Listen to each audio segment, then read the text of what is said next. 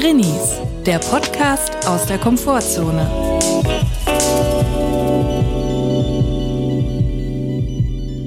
Hallo und herzlich willkommen zu einer neuen Folge Drinis. Wir sitzen wieder hier auf dem Dachboden, wir sind wieder bereit für die neue Podcast-Aufnahme. Wir hoffen, es geht euch gut und wenn nicht, ist auch okay. Hallo Chris. Hallo Julia, es ist ja Drini-Dienstag eigentlich, ja. Wenn die Folge rauskommt, aber wir können ja das mal sagen, es Leak. Ist jetzt Freitagabend, kurz vorm Feierabend, ja. Weil das ist die letzte Sache, die wir jetzt machen, bevor wir Wochenende haben ja. Und uns auf die Couch flätzen. Und wirklich, wir haben so schon sehr lange kein richtiges Wochenende mehr gemacht, es wird jetzt wirklich richtig ja. Geil abgefaulenzt. Und deswegen freuen wir uns umso mehr auf die Aufnahme, weil wenn die dann vorbei ist, können wir richtig loslegen mit Wochenende. Mit anderen Worten, mir geht's richtig gut, ich bin richtig gut gelaunt heute. Ja, ich auch. Mir steht das Strahlen ins Gesicht geschrieben. Es ist eigentlich nicht traurig, dass man einfach nur gut gelaunt ist, weil es ein Wochenende ist und man nicht arbeiten muss. Ja. Ist das nicht traurig eigentlich? Es ist so traurig. Bei mir dreht sich alles ums Wochenende. Lass mal, lass mal, lass uns nicht mal drüber reden, wir verdrängen das jetzt einfach. Wenn ich Montagmorgen aufstehe, denke ich ans Wochenende und das finde ich eigentlich, ja, ist das traurig. Stimmt. Obwohl wir gar, wir finden unseren Job noch nicht mal scheiße. Es ist einfach, das Wochenende ist einfach cooler. Es ist einfach cooler, einfach rumzuliegen und zu zocken und irgendwelche Sachen zu machen. Ich glaube, es geht auch um Verantwortung. Ja. Am Wochenende ist die einzige Verantwortung, dass ich mich entspannen kann. Und wenn ich mich nicht so gut entspannen kann, dann ist die einzige Person, die ich enttäusche, bin ich. Ja. Und im Job hängen halt noch andere ja. Leute dran. Und das mag ich nicht. Ich möchte niemanden enttäuschen. Es ist einfach diese Anspannung. Die lässt dann am Wochenende völlig nach. Aber lass uns doch jetzt mal direkt in medias res gehen. Ich habe nämlich heute einen, ich hatte einen fixen Gedanken heute. Aha. Ich saß so auf dem Sofa, habe irgendwas gemacht und dann habe ich plötzlich gedacht, boah, ich hätte jetzt so Bock auf einen äh, Kinder Maxi King.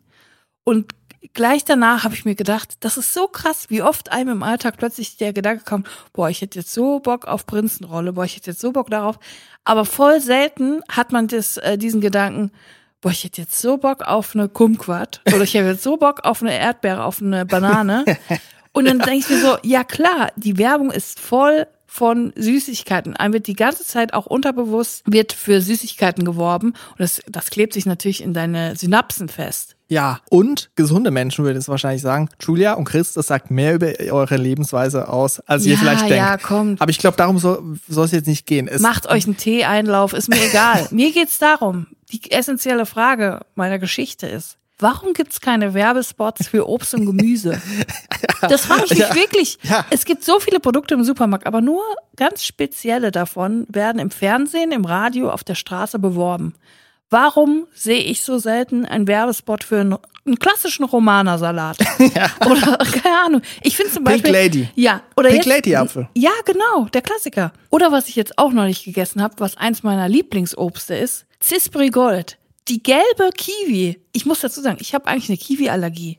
Und trotzdem gehe ich in den Laden und kaufe mir eine Zespri Gold, weil ich auch ein bisschen die Gefahr liebe. Der mhm. schmeckt mir so gut, dass ich das Risiko eingehe, dass ich wieder eine allergische Reaktion habe, die ich zu hundert Prozent habe. Aber es schmeckt mir einfach so gut, dass ich mir trotzdem die Zespri Gold kaufe. Und zwar ohne Werbung. Da, dafür gab es keinen Werbespot. Es hat keine Lobby. Die Zespri Gold hat keine Lobby, ist ein Underdog. Ich glaube, früher gab es sogar mal einen Zespri-Werbespot. Ich weiß nämlich noch, die Melodien gesagt, Zespri Gold.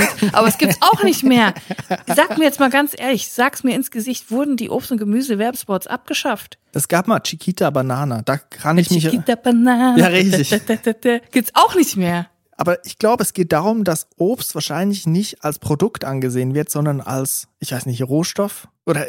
Wie ein, als Grundnahrungsmittel. Ja, wie so ein Stück Erde. Weißt du, du machst ja auch nicht jetzt für, für Erde Werbung oder für, für ein Stück Holz. Ja, aber dann müsste es ja zum Beispiel auch keine Werbung für Nudeln geben, weil Nudeln sind ja auch so ein Grundding. Ja, aber das ist ja schon weiterverarbeitet. Oder Brot. Für Brot gibt's auch Werbung. Das sind Vasa ja schon Zutaten so. Zusammengeworfen worden. Der Apfel ist ja so wie... So, weil es sowas Ursprüngliches ja, ist. Ja, ist wie der Stein. Wie ein Stein. Also es gibt ja auch keine Werbung für ein den Stein. Stein.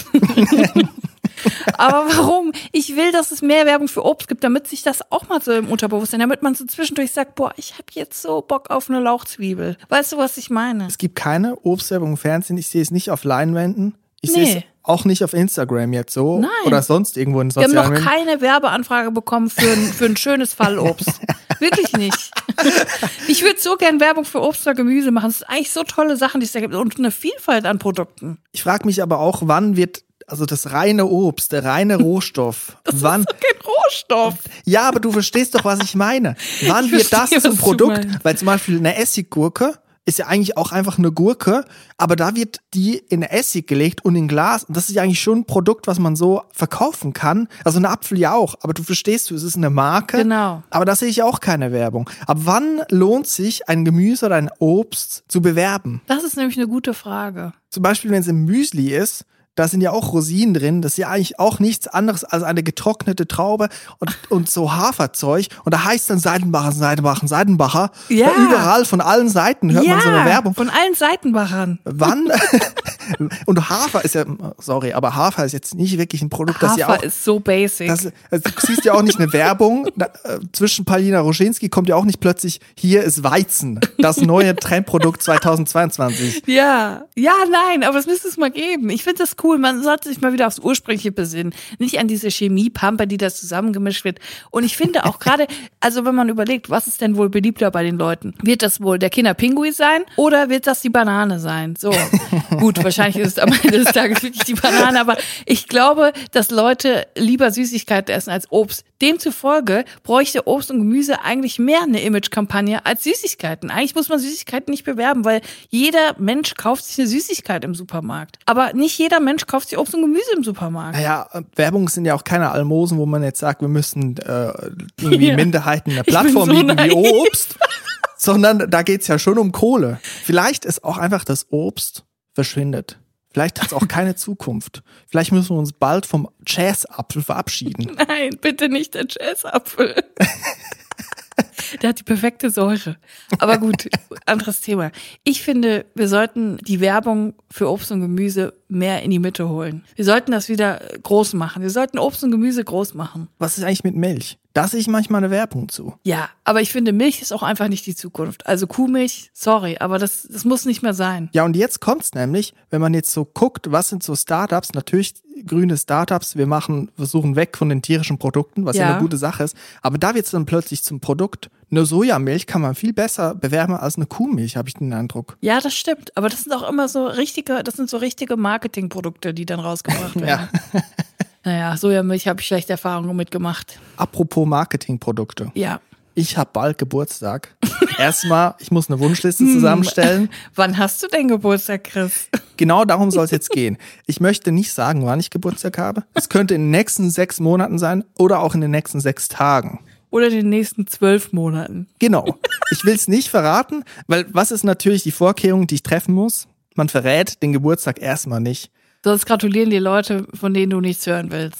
Genau. Erstens das, man wird angerufen, man kriegt Nachrichten und noch schlimmer, wenn man irgendwo arbeitet, wo man hingeht, ja, also zum Beispiel in einem Büro, dann gibt es diese Tradition, dass man Geburtstag hat und dann wird man aufgefordert, etwas zu tun.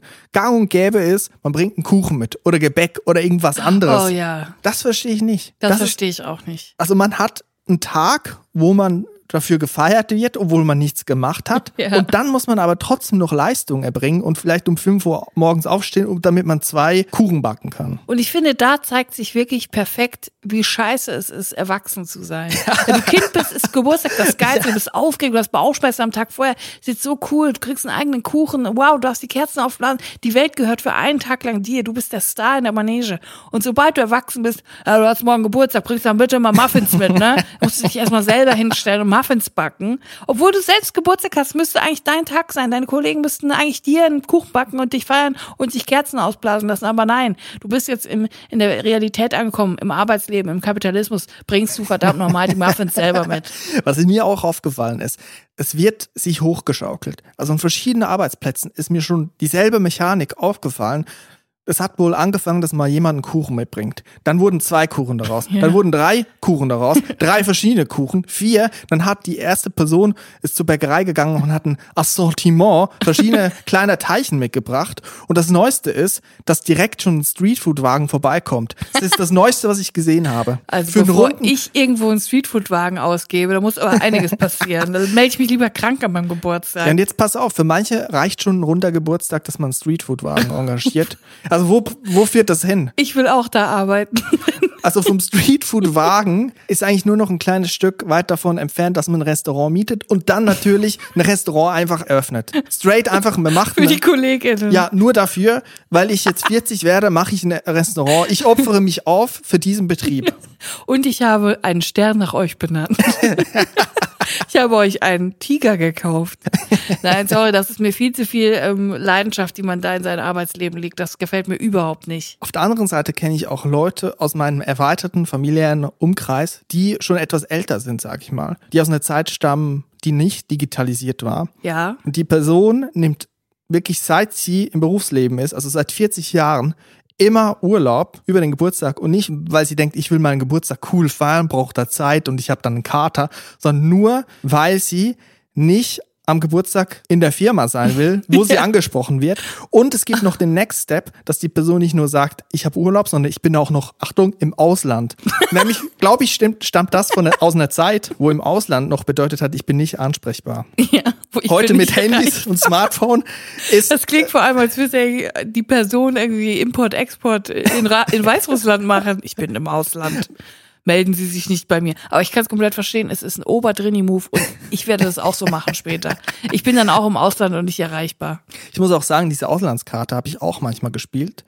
Als ich noch zwischen der Schweiz und Deutschland gependelt bin, dann habe ich manchmal in der Schweiz gesagt, du, sorry, ich kann nicht, ich bin im Ausland. Und ja, es stimmt wirkt, ja. Ja, es stimmt, aber man kann mir natürlich trotzdem E-Mail schreiben, mich anrufen, aber es hat Wunder gewirkt. Das klingt immer so mystisch, ich bin im Ausland. Sorry, ich bin im Ausland, ich bin unterwegs. Oder noch besser, ich bin unterwegs ins Ausland. Die Reise dauert drei Tage. Ja, als würde man mit so einem Frachtschiff nach Panama fahren. Ja, finde ich sehr gut, finde ich eine sehr gute Strategie. Werde ich, glaube ich, auch in meinem äh, späteren Arbeitsleben, falls ich nochmal irgendwo im Büro arbeite, auch so machen. Mochtest du als Kind Geburtstagspartys? Ähm, tatsächlich habe ich es sehr geliebt, weil man ja tatsächlich dann mal für einen Tag so der Star ist und alle Kinder schenken einem was. Ich fand es voll cool und ich hatte auch jedes Jahr dann wirklich so einen Kindergeburtstag, was eigentlich immer ganz cool war, so mit Topfschlagen und Mehl schneiden und so und Kopf in den Mehlberg drücken und so. Was ich immer so ein bisschen scheiße fand, war, dass ich, ich habe im Januar Geburtstag, Ende Januar, und das war immer Scheißwetter. Erste Fehler schon begangen. Soll ich es rauspiepen? Monat was? Und die Angabe? Ich glaube, das steht sogar bei Wikipedia. Das kann ich doch sagen. Also, also Leute, schreibt oh, mir trotzdem. Oh, die feine Dame hat einen Wikipedia-Artikel. Schreibt, schreibt Wenn ihr wissen wollt, wann ich Geburtstag habe, googelt mich einfach. Schreibt mir trotzdem nicht an meinem Geburtstag. Julia, ich muss sagen, du bist abgehoben. Nein, jetzt hör auf. Natürlich. Ich wollte nur erzählen, ich habe im Januar Geburtstag und es war immer Scheißwetter. Und ich habe alle Kinder beneidet, die im Sommer Geburtstag haben. Die haben dann draußen so Poolparty, wir waren, gehen alle ins Freibad, wir grillen. Sorry, was hattest du für Freunde, die eine Poolparty? Auf dem Dorf, da hatten Leute einen Pool. Die hatten Kohle oder was? Ja, ich glaube schon. Also wir hatten keinen Pool, aber es gab Leute im Dorf, die hatten einen Pool, da gab es eine Poolparty. Oder die sind ins Freibad an ihrem Geburtstag gegangen, was ich auch mega geil fand. Oder haben gegrillt. Und bei mir war immer so, ja, wir gehen Schlitten fahren und danach gehen wir rein und äh, trinken heißen Kakao und dann äh, spielen wir ein bisschen und dann gehen alle wieder nach Hause. Das ist auch doppelt doof, im Winter Geburtstag zu haben, weil natürlich dann alle wirklich drin sind und dann ist ein Riesengewusel. Ja. Ich muss sagen, ich habe eigentlich nie Geburtstagspartys gefeiert, außer einmal. Und das war so unter dem Deckmantel. Meine Eltern sagen, Chris, probier's doch mal. Mhm. So wie mit einem Skilager, ja. Skifreizeit. So wie mit Oliven oder so einem genau. stinkenden Käse. Ich habe doch auch schon mal erzählt, ich war in der Skifreizeit Snowboard fahren, ja. wo ich dann direkt in den ersten zwei Stunden gemerkt habe, das wird nichts. Ja. Und ich muss aber sechs Stunden, sechs Tage noch hier verbringen. Mit der Geburtstagsparty war es ganz ähnlich. Meine Eltern haben gesagt, komm, wir versuchen das jetzt dir mal zu ermöglichen. Vielleicht findest du yeah. ja tiefe Zufriedenheit an diesem Mittwochnachmittag, wo du Geburtstag hast. Yeah. Da war ich so sechs. Ich war noch nicht in der Schule. Dann habe ich Freunde eingeladen, vielleicht so zehn. Und meine Mutter hat sich auch echt Mühe gegeben. Sie hat nämlich eine gute Idee gehabt. Sie wollte auch den Kindern was zurückgeben mit auf dem ha- Nachhauseweg. Also nicht jetzt im tragenden Sinn, nicht erzieherisch, yeah. sondern so als Geschenk. Wir haben nämlich Butterzopf gebacken. Zopf. Aha. In der Schweiz ist das sehr verbreitet. Ja. Yeah. Und dann hat sie den Teig, drei verschiedene Teige gemacht und die mit Lebensmittelfarbe eingefärbt, so dass die drei Stränge des Butterzopfes verschiedene Farben hatten, also rot, ja blau geil. Und grün. Und jeder konnte sein kleines Zöpflein Oh, backen. Das will ich auch machen, dann hat jeder so einen kleinen bunten Zopf. Das ist voll die coole Idee. Das war cool, weil da waren auch alle, für mich war das besonders cool, weil da waren alle sehr abgelenkt. Alle mussten sich sehr konzentrieren, ja. weil es ist wirklich schwierig ja. für Kinder, sowas Einfaches zu machen, ja. wie ein Zopf. Und Das war der erste Punkt und danach wurden die in den Backofen geschoben, damit die dann fertig sind, wenn wir wenn alle nach Hause gehen. Und dann ging es um Spielen. Und dann sind alle in mein Zimmer gegangen und da war Lego, weil ich mega viel Lego hatte und ich, das war mein größtes mhm. Hobby. Und das ist dann irgendwann gekippt, als ich gemerkt habe, hm, ich will gar nicht, dass die jetzt ja. hier spielen mit meinen Sachen. Ja. Und zwar nicht, weil ich es ihnen nicht gegönnt habe oder die Sachen einfach, weil ich ein Egoist bin, sondern weil, weil ich es einfach nicht mochte, dass die auf meinem Bett sitzen und ja. überall in meiner Privatsphäre rumwühlen. Nein, das geht gar nicht. Ich muss sagen, danach hat es mich ein bisschen geekelt. Erstmal alles putzen.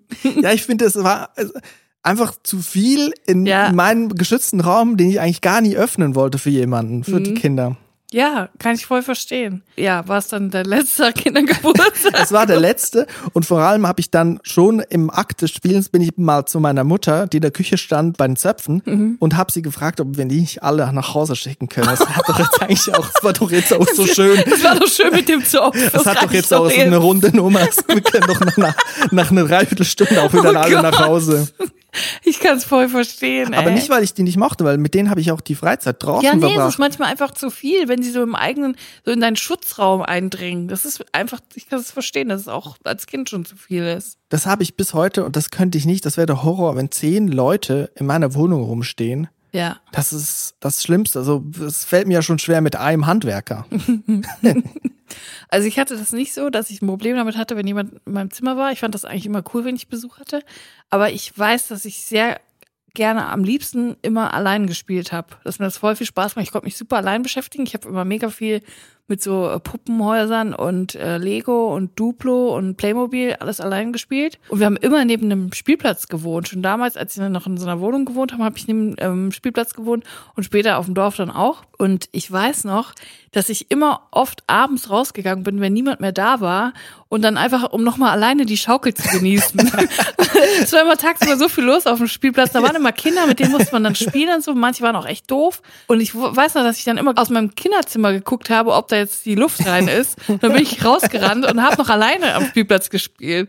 Das hört sich jetzt so traurig an, aber es war für mich die totale Erfüllung, abends im äh, in der Dämmerung allein zu schaukeln. Es hat voll Spaß gemacht. Bei uns gab es auch auf einem Schulhof eigentlich coolen Spielplatz. Ich glaube, ich habe die Story mal erzählt, wie ich mal Geld gesammelt habe für einen Spielplatz, ja. indem dass ich Erde verkauft habe. Und dieser Spielplatz war dann ganz brandneu und der war eigentlich echt cool. Da gab es so ein Tellerding, wo man runterfahren kann, an so einem Drahtseil oder dieses runde Ding aus Seilen, wo man sich so dranhängen konnte, so ein Karussell aus Seilen, vielleicht ja. kennst du das, eine Kletterwand, eine oh, Rutsche. Also wirklich auch sogar nur so bei der Kletterwand so ein Turm und dann so eine Seilbrücke zum anderen Turm. Also wirklich krass, wirklich der neueste Shit auf dem Spielplatz-Game so. Ja. Ich kann mich aber nicht dran erinnern, dass ich da in der großen Pause spielen war. Es war mir einfach zu viel. Es war mir zu viel. Yeah. Dann auch die ganze Rangelei auf dem Turm oben bei der Rutsche. Das yeah. hätte ich nicht ausgehalten. Aber trotzdem hat man, man, man fand das ganz toll und man hat da hingeguckt und gedacht, oh, wie gern würde ich da jetzt mal alle Leute wegschicken und mal alleine eine Stunde auf den Turm rumkraxeln. Das ist schon krass. Ja.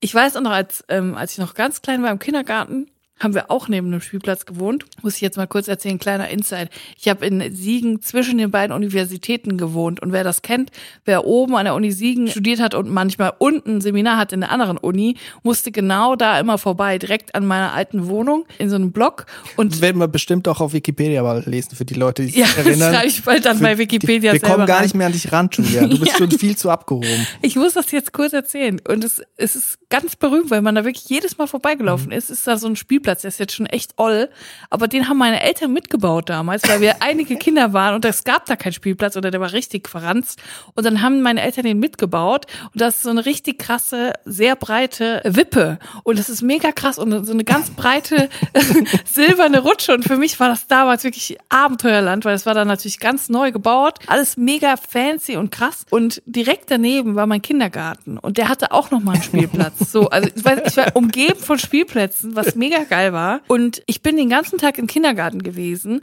Dann bin ich nach Hause gegangen, die fünf Schritte wirklich zur Wohnung. Und dann abends habe ich mit meiner Schwester auf dem anderen Kinderspielplatz gespielt. Und man muss sich mal vorstellen, dass ich so gerne, ich hatte diesen tiefsten innigen Wunsch, einmal alleine auf dem Kindergartenspielplatz zu spielen. Das Kindergartenspielplätze sind das Allergeilste, weil da gibt's so Gefährte. Man kann auf so kleinen Autos fahren. Man hat alle möglichen Sachen, Schaufeln, Bagger, alles Mögliche. Und da waren immer so viele Kinder und ich habe mir gewünscht, der war so nah, der, ich habe da immer drauf geguckt, aber trotzdem war ich noch nie allein auf diesem Spielplatz. Meine Schwester und ich haben gesagt, und jetzt brechen wir im Kindergarten ein und gehen alleine auf dem Spielplatz spielen. Und dann sind wir wirklich über den Zaun geklettert, der relativ hoch war, nur um da einmal alleine zu spielen. Und dann haben wir da gespielt und ich wurde wirklich direkt dafür bestraft. Es gab nämlich so eine Betonröhre, die wurde am selben Tag noch angeliefert, die sollte am nächsten Tag festgemacht werden. Zum Durchkrabbeln, so ein Zum Ding. Durchkrabbeln, mhm. nur halt wirklich aus Beton, ne? Und die lag noch da lose rum, die war tonnenschwer. Ich weiß nicht, wie schwer die war, aber sehr schwer. Und meine Schwester hat sich da reingelegt und gesagt, so und jetzt schieb mich mal an, dass, dass ich rolle. Und ich habe sie so angeschoben, aber sie hat zeitgleich von innen gegen die andere Richtung gerollt, so hat sich so dagegen gestemmt. Und dann ist mir das äh, schwere Ding irgendwie, keine Ahnung wie viel Kilo, über meine Hand gerollt. Oh. Da hatte ich einfach eine platte Hand und da habe ich so geschrien und dann danach hab, bin ich nie wieder am Kindergarten eingebrochen. Ja, ich wurde dann eingegipst, mein Arm wurde eingegipst und weil ich immer so am Daumen genuckelt hat, hat der Arzt gesagt, den Daumen lasse ich dir frei. Hat meine ganze Hand eingegipst und nur der Daumen hat so rausgeguckt, damit ich doch am Daumen nuckeln konnte. Aber das hat mich wirklich gelehrt, alleine spielen ist cool, aber nicht abends in der, im Kindergarten einbrechen. Daumennuckeln ist das Guilty Pleasure der Kinder. Ja. Das ist nicht gut für sie. Wegen ja. Zahnstellung, habe ich mir mal sagen lassen. Ja. Aber man gönnt sich trotzdem. Es ist doch das Rauchen der Kinder. Das ist wirklich das Rauchen. Ja, es ist wirklich so. Und wenn ich dann mal aufhören sollte, habe ich ja immer wieder gesagt, komm, jetzt musst du aber mal aufhören. Das war wirklich wie Turkey. Also wirklich so, ich kann nicht, ich muss, ich muss meinen Daumen in den Mund nehmen. Es ist wirklich krass, ja. Du allein auf dem Spielplatz, da stelle ich mir vor, wie diese Memes von Steve Carell ja. auf dem, von The Office, auf ja. dieser Wippe oder Nein, auf aber, der Schaukel. Aber der Unterschied ist, dass er mega unglücklich aussieht und ich mega glücklich.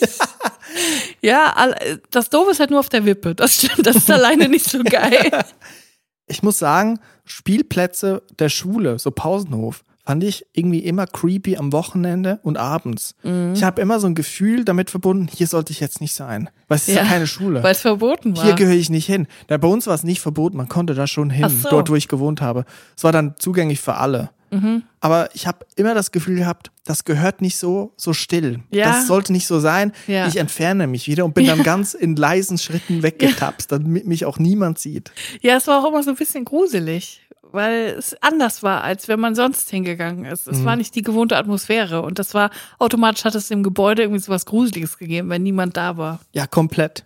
Hast du zum Thema Pausenhof und Geburtstag noch was hinzuzufügen? Ähm, ich glaube nicht. Weil ich habe noch ein anderes Gruselthema. Okay. Und zwar Zugfahren. Oh Gott, nicht schon wieder Zug. Doch, es gibt einen Introvert-Tipp, der das Zugfahren etwas weniger gruselig macht. Ach, wenigstens das. Und den möchte ich jetzt gerne mal mit dir teilen. Ich freue mich drauf. Hier kommt der Trenner. Introvert-Tipp. Introvert-Tipp. Der Introvert-Tipp diese Woche kommt von einer Person, die diesen Podcast hört.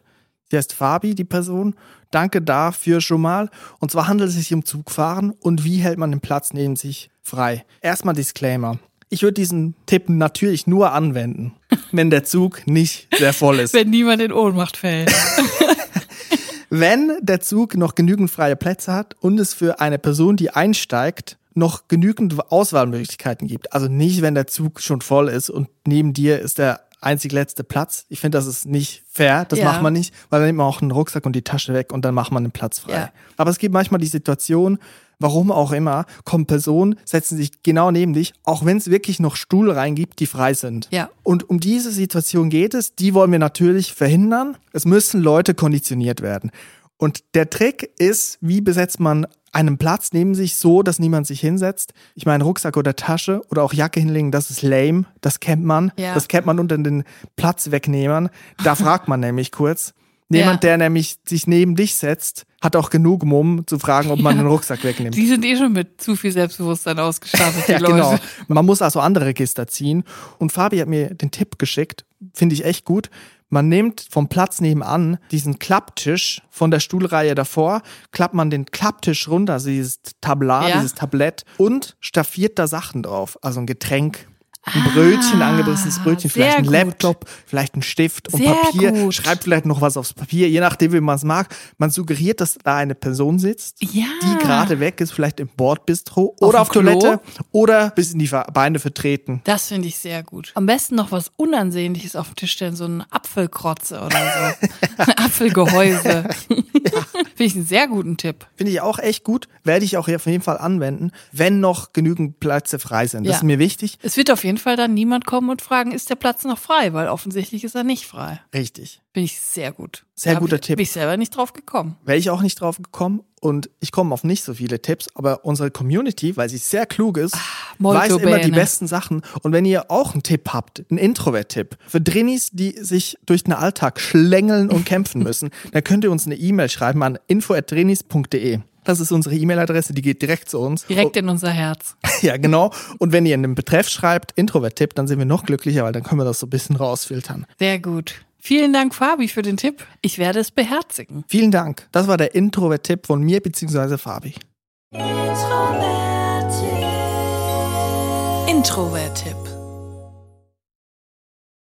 Wo ich gerade über Apfelgehäuse gesprochen habe. Ich will jetzt immer mal wieder so ein Obst in den Podcast einwerfen, dass ihr dann so unterbewusst mega Bock auf einen Apfel habt später. Und vielleicht gibt's ja doch Instagram-Werbung, weil mir haben schon sehr viele Leute Werbung geschickt, so Screenshots von Werbung, dann irgendwelche Kekse, irgendwelche Gummibärchen, Mario Kart-Werbung, die sie bekommen, weil sie den Podcast hören über ja, Lautsprecher. Wir müssen euren Algorithmus jetzt verobsten. Apfel, Birne, Banane, Pink Lady. Zespri Gold. Romana-Salat, Kernlos, Fenchel, Kumquat, Physalis, Staude. Staude, das ist so ja, eine Pflanze. Sellerie-Staude. Ach so. Okay, aber was ich sagen wollte, nochmal zu, zum Apfelgehäuse ja. im, im, in der Bahn. Weißt du, was ich richtig krank finde? Leute, die beim Apfel den Stiel mitessen. Hör auf! Vor, vor denen habe ich Angst. Ich habe wirklich Angst vor den Leuten, die das machen. Ich könnte nicht neben jemandem sitzen bleiben, der das macht. Ich würde ja. sofort gehen, weil für mich ist das auf einer Stufe mit Kannibal oder so. Oh, also so richtig krass. Also ich kann die nachfühlen. Es ist wirklich so ein Drei-Stufen-Programm. Apfel essen bis auf das Kerngehäuse. Ja, das, normal. Da, da würde ich mich, Standard. Da würde ich mich einordnen, da bin ich safe, Komfort. Man isst das und dann kann man das auch guten Gewissens wegschmeißen. Ist Kompost, man kann es kompostieren. Ja. So, zweite Stufe, da muss ich schon sagen, wow, wo bist du denn aufgewachsen? Im Emmental oder wo? Oder im Wallis? Da isst man das Apfelgehäuse noch mit, das Kerngehäuse. Oh, das finde ich schon so schlimm, das da, ist schon so hart und so oh, knirschig. Da denke ich mal, bei den Leuten, da, da kratzt auch die Wollsocke. So. Das sind so die Leute. Aber auch diese Kerne alle runterschlucken, das könnte ich gar nicht. Ich habe Angst, dass mir dann Obstbaum im Bauch wächst. Oh. Aber es ist wirklich, manche Leute sind da total schmerzfrei, die essen einfach alles mit. Und das, was du beschrieben hast, Endgegner, dritte Stufe. Ja. Ich esse auch noch einen Stiel, wo ich wirklich denke, also ein Stück Holz essen, wo, wo, warum? warum? Warum macht ihr das? Den kannst du ja noch nicht mal richtig kauen, den musst du ja eigentlich im Ganzen runterschlucken. Ich habe Angst, dass wenn man den runterschluckt, so kaut, dass er sich nochmal so entfaltet in der Speiseröhre und dann hängt der so fest. Weißt du, so wie so eine Reckstange. Das ist wirklich der komplette Horror. Nein, ich, ich, ich kann das nicht. Ich möchte das auch nicht. Ich möchte nicht mit Leuten zu tun haben, die den Stiel vom Apfel mitessen. Eigentlich aber Apfel mit Stiel und Kerngehäuse essen wäre eigentlich perfekt für einen Zug. Der perfekte Zugsnack, weil es bleibt nichts übrig. Ja, das stimmt. Aber das, das sorry, das geht nicht. Das kannst du einfach nicht in der Nein. Öffentlichkeit machen. Dann setze ich auf jeden Fall gar keinen, niemand mehr in deinen Zugabteil. Dann lieber ein schönes, gekochtes Ei mit einer Frikadelle. Hör auf. Nein, aber was ist der perfekte Zugsnack? Ich glaube, geschnittene Paprika. Schmeckt gut, ist schon geschnitten, kannst du im Ganzen essen und riecht absolut null. Moment, aber das ist gefaked, weil wenn man eine Vorbereitung trifft, dann kann ich auch sagen, ich nehme Snickers mit, aber pack schon aus zu Hause. Ja, nein. Also das machen wir nicht. Snickers ist auch gut, es ist auch ähm, keine Geruchsbelästigung. Ja, aber du hast dann einen Abfall und den will man das nicht. Stimmt. Man will ja nicht diese mit I C diese grauslige Schublade rausziehen, wo dann am schlimmsten noch irgendwie, keine Ahnung, die Rotze Hör drin ist. Auf. Wirklich. Mit der alten Debi Mobil. Nein, es muss einen Snack geben, der wirklich perfekt ist zum Verzehr, weil man ihn komplett verspeisen kann. Also da müssen wir eigentlich schon jetzt wieder in die Richtung Obst gehen, etwas, das keine Verpackung hat und dann aber komplett gegessen werden kann. Aber es hat ja auch alles irgendwie wie eine Schale oder, oder zumindest ein Kern. Mir fällt eigentlich nichts ein. Eine Möhre hat auch diesen Anschnitt. Ein Brot. Ein Brot, ein ganzes Brot.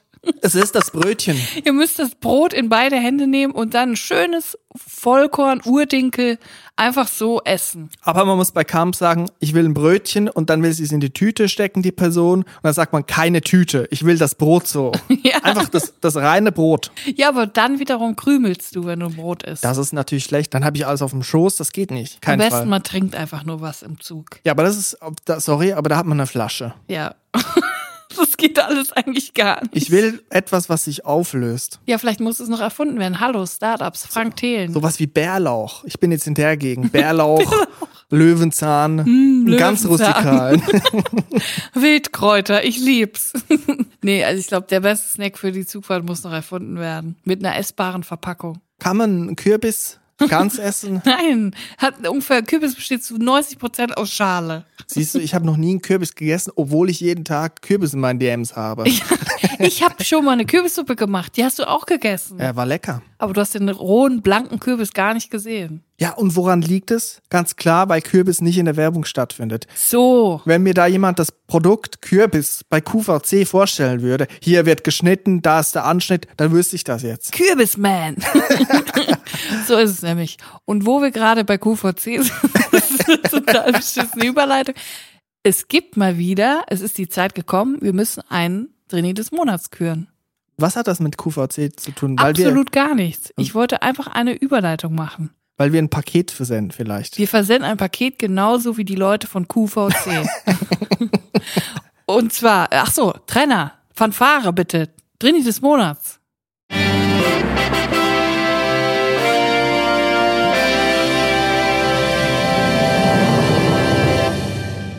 Drini des Monats September ist Tobi. Wup, wup, Tobi, Tobi, Tobi. Ich lese jetzt Tobis Drini-Geschichte vor. Macht euch bereit. Ich bin Kulturjournalist und sollte für eine Zeitung eine Rezension über ein experimentelles Theaterstück schreiben. In dem Stück ging es um Geld und die TheatermacherInnen lehnten ihr fancy Stückkonzept an bestimmte Mechanismen des Wirtschaftssystems an. Hieß im Klartext, jeder Theaterbesucher bekam Kapital in Form einer Münze. Mit den Münzen konnten Theaterleistungen gekauft werden. Dazu standen mehrere Sparschweine am Bühnenrand. Je nachdem, in welches Sparschwein eine BesucherIn seine Münze warf, würde auf der Bühne etwas anderes gemacht. Es gab zum Beispiel kleine Spielszenen, Gedichte oder Lieder. Es gab auch eine Spardose, die einfach nur minutenlang Seifenblasen auf die Bühne regnen ließ. Eine Spardose habe ich sofort verteufelt. Wenn hier jemand eine Münze einwarf, kam eine Schauspielerin in den Publikumsraum und drückte irgendeiner Zuschauerin das Kapital von Marx in die Hand. Die Zuschauerin musste nun vorlesen, so lange, bis der Schauspieler ihr das Buch wieder wegnahm. Ich saß in der ersten Reihe, Presseplätze werden zugewiesen, das mache ich nicht freiwillig. Es schien nur eine Frage der Zeit zu sein, bis ich vorlesen musste. Ich wurde panisch. Als Journalist hatte ich natürlich einen Notizblock dabei. Darin notiere ich normalerweise meine Beobachtungen zum Stück, um anschließend eine Theaterkritik daraus zu formulieren. Dieser Block wurde nun mein Rettungsring. Ich schaute nur noch sporadisch zur Bühne und schrieb stattdessen. Ich wollte möglichst vertieft aussehen. Ich wollte, dass man denkt, der ist zu beschäftigt für Marx, und gab mir deshalb keine Mühe, ein angestrengt denkendes Gesicht zu machen. Augenbrauen zusammenziehen, Augen halb zukneifen, hin und wieder ein kleines Nicken, so tun, als hätte man eine krasse Idee, sich zweifelnd mit der Hand an die Stirn fassen, schnaufen, abschätzig lachen, leise stöhnen. Ich habe eine mega Performance abgelegt und mit Werf geschauspielert, dass ich krass mit Theaterkritikdenken befasst sei. In Wirklichkeit habe ich hauptsächlich Müll notiert. Seitenweise Schrott. Seitenweise, seitenweise habe ich einfach den Bühnentext mitgeschrieben. Dann aber auch irgendeinen Bullshit, der mir gerade durch den Kopf ging. Irgendwann ist mir klar geworden, dass ich noch gar nichts aufgeschrieben hatte, was mir später bei der Theaterkritik hilft. Ich war zu beschäftigt damit, beschäftigt zu tun, und hatte für meine eigentliche Arbeit keine klaren Gedanken. Wieder Panik. Da war eine Riesenmasse Text, aber nichts Substanzielles. Ich würde am nächsten Tag viel Zeit in das Schreiben stecken müssen, um irgendetwas halbwegs Brauchbares zustande zu bringen. Jetzt wurde ich wütend. Das Stück war so konzipiert, dass die meisten Sparschweine nur eine begrenzte Anzahl an Waren hatten. Danach wurde ein Ausverkauft-Schild an das Schwein geklebt. steckten hinter einem Sparschwein Spielszenen, bauten diese aufeinander auf. Es gab also einen Anfang und ein Ende. Das Ende des Stücks sollte dann eingeläutet werden, wenn alle Spielszenen und Liederschweine ausverkauft waren. Doch irgendwann stand keine ZuschauerInnen mehr auf, um eine Münze einzuwerfen. Das war der Zeitpunkt, als ich bemerkte, dass alle, SchauspielerInnen und ZuschauerInnen, mich anglotzten. Jemand musste die letzte Spielszene auslösen. Und leider hatte ich Depp meine Münze für alle gut sichtbar in meiner linken Hand, wo ich nervös mit ihr rumspielte. Die Aufforderung war klar. Ich sollte aufstehen und meine Münze endlich einlösen. Doch das Sparschwein, das die letzte Szene auslösen sollte, war am anderen Ende der Bühne.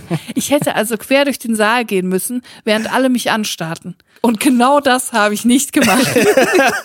In einem Nervenkostüm aus, aus Panik, Angst, Wut und fickt euch doch alle, stand ich leise schimpfend auf und steckte meine Münze einfach in das nächstbeste Sparschwein. Es war das Seifenblasenschwein. Das irritierte den ganzen Saal. Das war das falsche Schwein, murmelte ein Schauspieler im Seifenblasenregen. Gefühlt sagte minutenlang niemand etwas. Mein Kopf ließ, mein Kopf lief rot und mir wurde heiß. Alle SchauspielerInnen zuckten mit den Schultern, bis einer endlich das Stück für beendet erklärte. Die letzte Spielszene wurde nie gespielt. Das, das Stück blieb wegen mir quasi unvollendet. Das hat mich fertig gemacht. Ich habe vielen Menschen den Theaterabend verdorben. Heute denke ich, rein rechnerisch konnte meine Münze nicht die letzte gewesen sein, die noch bei den ZuschauerInnen im Umlauf war. Sie war nur die letzte, die sichtbar war. Es hätte also nur jemand anderes nach mir aufstehen und die letzte Szene auslösen müssen. Warum das keiner gemacht hat? Ich glaube, weil alle anderen, die bis zum Ende ihre Münze behalten haben, auch Drinis waren. Weil sie genau wie ich nicht unter den Blicken eines ganzen Theatersaals zur Bühne laufen wollten. Die wie ich nicht Marx lesen und deshalb auf keinen Fall auffallen wollten. Heute denke ich, eigentlich war das ein guter Moment. Es war der Abend, als sich die Introvertierten kollektiv verweigerten, wo wir für einen kurzen Moment nicht nach den Regeln der anderen gespielt haben. Das klingt sehr romantisierend, aber besser als ich bin schuld, dass andere einen miesen Abend hatten. Herzlichen Glückwunsch, Tobi, damit bist du Trini des Monats, aber sehr verdient, wirklich. Ja, vielen Dank für die Geschichte. Sehr spezifisch, aber ich kann damit gut relaten, muss ja, ich sagen. Ich auch. Weil manchmal geht man so zu, ich sag mal, Events, Theateraufführungen oder Stand-Up-Comedy, wo es manchmal ZuschauerInnen-Beteiligung gibt. Ja. Und zuletzt war das bei Hazel Brugger ja. so, wo wir ja zusammen waren in äh, Zürich. Ja. Und da hatten wir auch Gästelisteplätze, also relativ weit vorne. Man kann dazu sagen, wir haben beim Programm mitgeschrieben für Hazel. Dürfen wir das sagen? Ich weiß nicht, aber wir haben es jetzt gesagt und äh, wir wollten natürlich auch gucken, ob die Leute über unsere Witze lachen und saßen dann halt bei Hazel im Publikum. Und eigentlich bin ich ja so ein Typ, da sitze ich am liebsten hinten in die Ecke, wirklich ja. in die Ecke, weil dann sieht man den ganzen Saal. Ja. Aber wir waren relativ weit vorne und jetzt bei Stand-Up-Comedy ist es manchmal so, dass die Leute mit einbezogen werden. Also mhm. die Person auf der Bühne fragt, hat, wer hat denn schon mal X Y gemacht oder ja. so? Und so war das auch an jenem Abend. Und ich hatte Angst, wenn ich jetzt da irgendwo mal die Hand aufstrecke, dass dann Hazel vielleicht mich dran nimmt und dann erkennt sie, dass ich das bin ja. und dann wird's ultra peinlich. Ja. Und ich hatte immer Angst, dass ich da so sitze und dann irgendwie mit meiner Cap und dann spricht sie mich auf meine Cap an und dann, das ginge ja, ich würde das über mich ergehen lassen, dass mich jemand irgendwie äh, Witz über mich macht. Aber ich wollte das ersparen, dass sie plötzlich, oh, das ist ja Chris, den kenne ja, ich ja. Genau. Dass, dass das so peinlich wird. Und dann hätten nämlich die Leute alle auf mich geguckt und dann, wie, wie, die kennt den und so, was ist da? ja. Sowas halte ich nicht Deshalb aus. Immer klein machen, wenn es darum geht, wer hat denn schon mal? Und ich war auch mal auf Studienreise in Dresden in der Semperoper, wo die ganz billigen Plätze in der Oper, mhm. glaube ich, sind in der ersten Reihe. Bei den, bei den Lichtschaltern hinten. Und da saßen wir ganz vorne am Orchestergraben. Ja. Und da weiß ich gar nicht, irgendeine Dorschak-Oper war, wurde aufgeführt. Irgendeine wilde Inszenierung, hat mir super gut gefallen. Explosionen, Leute sind durch die Luft geflogen. Aber an einem Punkt der Aufführung sind auch DarstellerInnen, SängerInnen in das Publikum gekommen und haben Rosen verteilt. Oh. Und ich hatte wirklich Handschweiß und die haben dann so die Leute angesungen. Oh Gott, also schrecklich. So, wirklich so wie bei Eros Ramazzotti, wo er dann irgendwie zu rüstigen Müttern geht, die er dann ansingt. Es ist tolle Situation. Genau so habe ich mich gefühlt. Und dann so, der Zuschauer war ja dunkel und dann mit dem Spotlight so gefolgt. Oh Gott. Also so ein bisschen neunziger-Jahre-Atmosphäre war da drin im ganzen Bums. Und da hatte ich wirklich Angst. Und nicht ich wurde angesprochen, sondern ein Freund neben mir, der ist sich, notabene, möchte ich sagen, dem war so warm und hat sein Hemd ausgezogen, das heißt sein Tanktop. Was nämlich so schon mal Lacher war oh unter Gott. uns, aber der hat einfach drauf geschissen. Und dann kam der Spot auf uns, er im Tanktop da. Und das Tanktop war schon, in der, der Semperoper. Ja, weil die Leute, die da hingehen, das, die, die denken ja, jetzt ist was Großartiges, ja. da muss man sich wirklich muss schick machen. Und auch nehmen. mal gut ein tö- getötetes Tier sich um den Hals hängen. So war die, ja. der war mein, mein Kollege, mein Freund im Feinripp. Im, im, im Feinripp-Tanktop bekommt Geil. eine Rose, wird angesungen und Spotlight auf uns beide. Und ich habe mich dann so rechts zur Seite weg, weißt du, so ein bisschen weggekrümmt, was nicht besser gemacht hat. Ja, das ist wirklich unangenehm. Und was, was mir bei dem Thema Oper und auch Musical und Theater auch einfällt, das Schlimmste ist wirklich, wenn du zu deinem Platz musst und du musst dafür durch die ganze Reihe von Menschen, die schon sitzen. Und so richtige Arschlöcher stehen dann auch nicht auf, sondern die denken, oh, die passt da schon durch und machen dann ihre Beine so ein bisschen ja. zur Seite. Und man muss sich da so richtig durchquetschen, mega nah an den Leuten dran und man will einfach nur weg. Ja. Und ja. was ist denn mit den Leuten eigentlich? Bitte mehr Rücksicht. Seid doch einfach keine Arschlöcher. Wenn, da, wenn ich da durchlaufe, ich bin keine vierzig-Kilo-Frau, auch dann steh doch einfach auf und geh einfach mal kurz zur Seite. Auch im Bus einfach mal kurz aussteigen, wenn viel los ist. Einfach mal kurz einfach raus und man kann ja wieder rein. Und dann wieder rein. Was ist denn überhaupt mit den Leuten? Was ist denn los mit Mit euch. Versetzt euch doch mal in die anderen Leute rein, erhebt euch mal, geht mal aus dem Bus raus, denkt mal einfach an eure Mitmenschen. Es gab einen Punkt, wo ich mich aber sogar mal freiwillig gemeldet habe, bei einer Veranstaltung. Was? Und da warst du auch dabei. Ich bin nicht sicher, ob du dich erinnerst. Aber du warst mal auf Lesereisen mit deinem Buch und das war kurz bevor das Buch irgendwie als Hörbuch erschienen ist und du hast gesagt, du willst das unbedingt erwähnen bei der, ja. bei der Lesung. Oh, ich hab's vergessen. Genau, und ich bin in der Lesung ganz hinten gesessen. Und dann hast du irgendwie am Schluss so mal gefragt, ja. mit Nora zusammen, gibt's denn eigentlich Fragen? Ja. Hat jemand eine Frage? Ja. Und da meldet sich eigentlich niemand. Und da hat man auch immer schön sehen können bei den paar Terminen, wo ich war, wenn sich wirklich jemand gemeldet hat, was was geht denn da ab? Also was ja. sind das denn für kranke Schweine? Und ich war so ein krankes Schwein und habe ja. mich gemeldet, weil ich dachte, ich mach das jetzt mal hier im Denkmantel von den Leuten. Mich kennt ja niemand. Ja. Ich kann ja mal die Hand heben ich und sagen, Entschuldigung, wird's davon, ich habe auch noch die, ich habe nicht Entschuldigung gesagt, ich habe nämlich gar nicht so gedacht, ja, die Leute raffen ja gar nicht, dass irgendwie ich mit dir was zu tun habe, dass mhm. du mich kennst. Und habe dann einfach gesagt, ja, gibt's auch mal ein Hörbuch. Also mega unfreundlich. Und ich weiß noch genau, ich saß auf der Bühne und es war halt wirklich im Publikum komplett dunkel. Ich habe nichts gesehen. Ich habe nur deinen schemenhaften Umriss gesehen und habe nicht erkannt, dass du es bist. Und weil du so weit hinten saßt, habe ich auch nicht verstanden von der Stimme her, dass du es bist. Und ich dachte einfach, du bist eine random Person und habe dann einfach ganz normal darauf geantwortet, weil ich dachte halt, du bist eine irgendeine Person. Und äh, im Nachhinein bin ich aber froh, weil wenn ich gecheckt hätte, dass du die Frage gestellt hast, hätte ich, glaube ich, mega lachen müssen. Und gesagt, willst du mich verarschen? Du bist doch mein Freund. Freund. Aber das war auch eine wirklich lustige ähm, Lesung, weil das war in Ulm, das weiß ich noch genau. Und ich kam da rein in die Location in Ulm und dann bin ich in den Saal gegangen und dachte ich so, boah, krass, mega ja. groß. Irgendwie ja. tausend Stühle oder so. Ich dachte so, boah, was ich geht denn, mich, ja. was geht denn Ulm? Was ist denn hier los? Was sind hier alle meine Ultras? Also so viertausend Stühle, so also so ohne Scheiß. Mega groß, ja. ne? Und dann komme ich auf einmal so in den, ins Foyer und dann kommt der Veranstalter und sagt mir, ja, ich zeig dir jetzt auch mal deinen Saal und so. Und dann geht er mit mir in eine ganz andere Richtung, in so einen winzigen Vorsaal. Also wirklich winzig. So einen kleinen Kinosaal. Also wirklich ja. kleinst Kinosaal. Ja. Eher so ein gemütliches Wohnzimmer. Sagen wir mal vierzig Plätze. Ja, und der große Saal war einfach von Christoph Maria Herbst. Der hat einfach zeitgleich mit mir gelesen. Und ich dachte noch, boah, krass, wie viele Leute, wie viele Autos hier geparkt haben, wollen die mich alle sehen. Und es war einfach Christoph Maria Herbst. Und mit dem haben wir uns dann noch ein Backstage geteilt. Genau, weil es war so ein Eventkomplex. Es gab verschiedene Bühne und Säle offensichtlich. Aber es gab dann so ein Backstage und dann so ein Buffet. Ja. Und ich weiß noch genau, es gab irgendwie Curry, es gab Curry, das weiß ich auch mit noch Reis ganz oder genau, so, ganz fast genau. schon Richtung Ries Casimir, aber wir waren ja, ja noch nicht in der Schweiz, sondern stimmt, nur in Ulm. Das war Ries Casimir. Es war so eine Art, es war süßlich, es ging. Stimmt, jetzt weiß ich es auch. Und dann stand ich hinter Christoph Maria Herbst, aka Stromberg. Und so habe ich mich auch gefühlt, ja. weil er hat mich freundlicherweise gefragt, ob ich denn auch einen Teller möchte. Ja. Und ich habe ihn so hingehalten und ich habe mich wie in der Stromberg-Folge gefühlt. Ich habe gedacht, der nimmt jetzt die Kelle und wirft mir das irgendwie übers Hemd. Und lacht dann so. Das ist so traurig, dass man ihn jetzt immer nur mit Stromberg in Verbindung bringt. Das ja. war eigentlich nett. Das war nett. Er hat dir einen Teller angeboten. Ja. Ich bin mir gar nicht so sicher, ob es mir so leid tut. Ich glaube, er hat es ganz gut gehabt durch Stromberg. Aber ja, es war irgendwie ernüchternd. Die Leute wollten alle zu Christoph Maria Herbst und bei mir waren irgendwie nur eine Handvoll Leute. Es waren echt nicht viele Leute da, aber es war trotzdem cool. wir hatten trotzdem Spaß. Natürlich. Und Spaß werden wir jetzt auch haben, Achtung, die Überleitung, am Wochenende.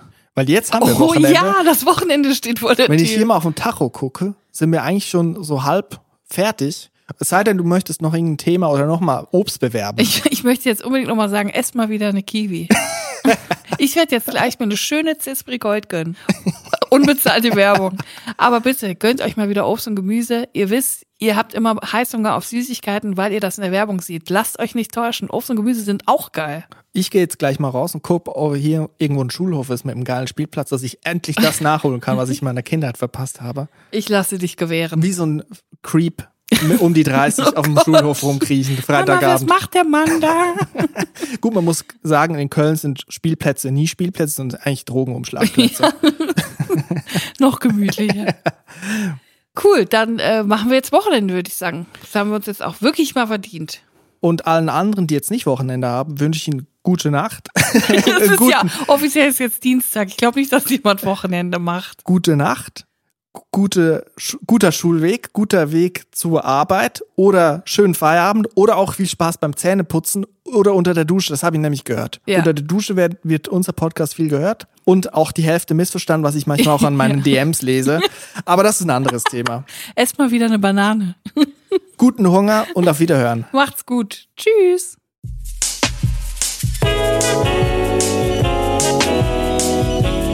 Drinis. Der Podcast aus der Komfortzone.